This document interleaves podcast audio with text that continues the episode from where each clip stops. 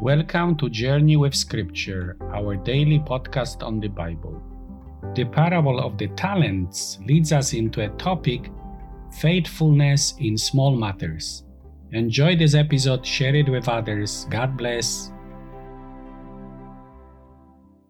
Matthew chapter 25, verses 14 to 30. Jesus told his disciples this parable. For it is like a man going on a journey, who summoned his slaves and entrusted his property to them. To one he gave five talents, to another two, and to another one, each according to his ability. Then he went on his journey. The one who had received five talents went off right away and put his money to work and gained five more. In the same way, the one who had two gained two more. But the one who had received one talent went out and dug a hole in the ground and hid his master's money in it.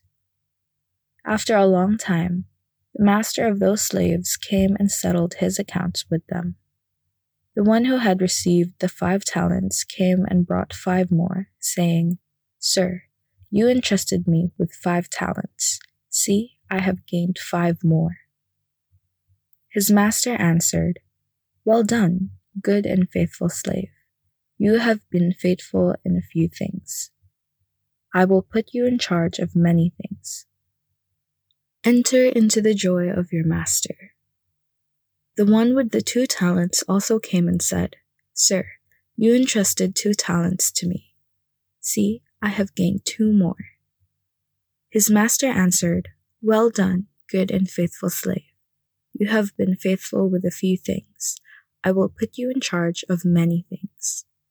Enter into the joy of your master.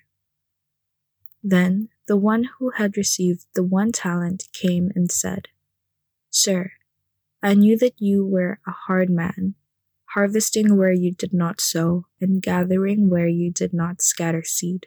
So I was afraid, and I went and hid your talent in the ground.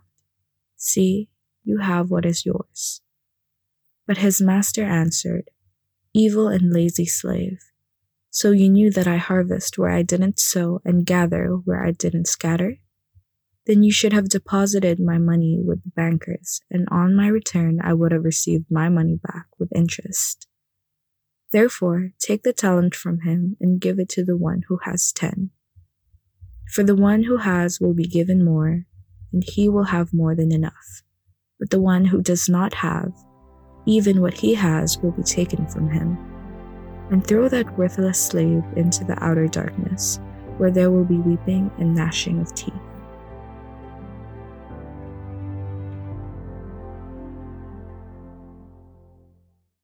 The mission of the church takes place between the ascension of Christ and his coming in glory at the time unknown to us. The importance of being engaged in this mission is the subject of today's liturgy of the word. We are called to be like a worthy woman, imitate the servants who doubled the number of talents, and be children of the light in a world that remains in darkness of sin. A man going on a journey entrusted his possession to his servants. In the Old Testament, God entrusted to us the care for the earth, and then he entrusted his law to Israel. In the New Testament, Christ has entrusted to the apostles the task of proclaiming the gospel to the nations and teaching all the people the truth of faith and morality. By entrusting to us these possessions, God shows that He trusts us and expects our cooperation with His grace. To each according to their abilities. In the church, we have various gifts according to the grace given to us. None of us is self sufficient, so we need each other, and none of the gifts is so small to be considered insignificant. When we immediately put those talents to use, we show our responsible attitude towards being disciples of Christ and contribute to the common good of all.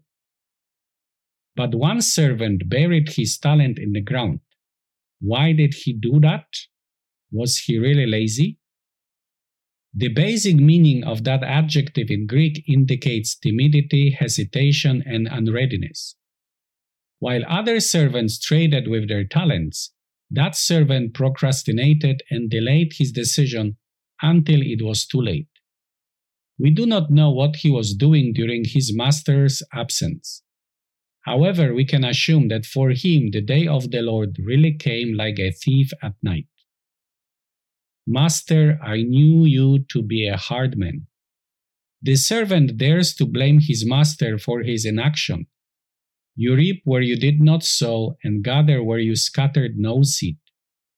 Does the servant insinuate that his master is like Pharaoh, who ordered the people to make bricks but did not give them straw? But the truth is different. His master wanted to gather where he did so. He gave him one talent, and so he had no excuse. If the others could bring fruits, why not him as well? Here you have what is yours. This impudent statement stands in opposition to the statements of his fellow servants. Lord, you have entrusted me with two five talents. Here I have made two five talents more. And so, instead of sharing the joy of his master, he ended up in the darkness outside, where there will be wailing and grinding of teeth. All those who ask for a reason to serve God and keep his commandments can find an answer in this parable. You are faithful in small matters. God does not demand something impossible from us. If we build our family on Christian values and support the poor, if we use God's gifts responsibly and live by faith, hope, and love, we shall also hear, enter into the joy of your Lord. Amen.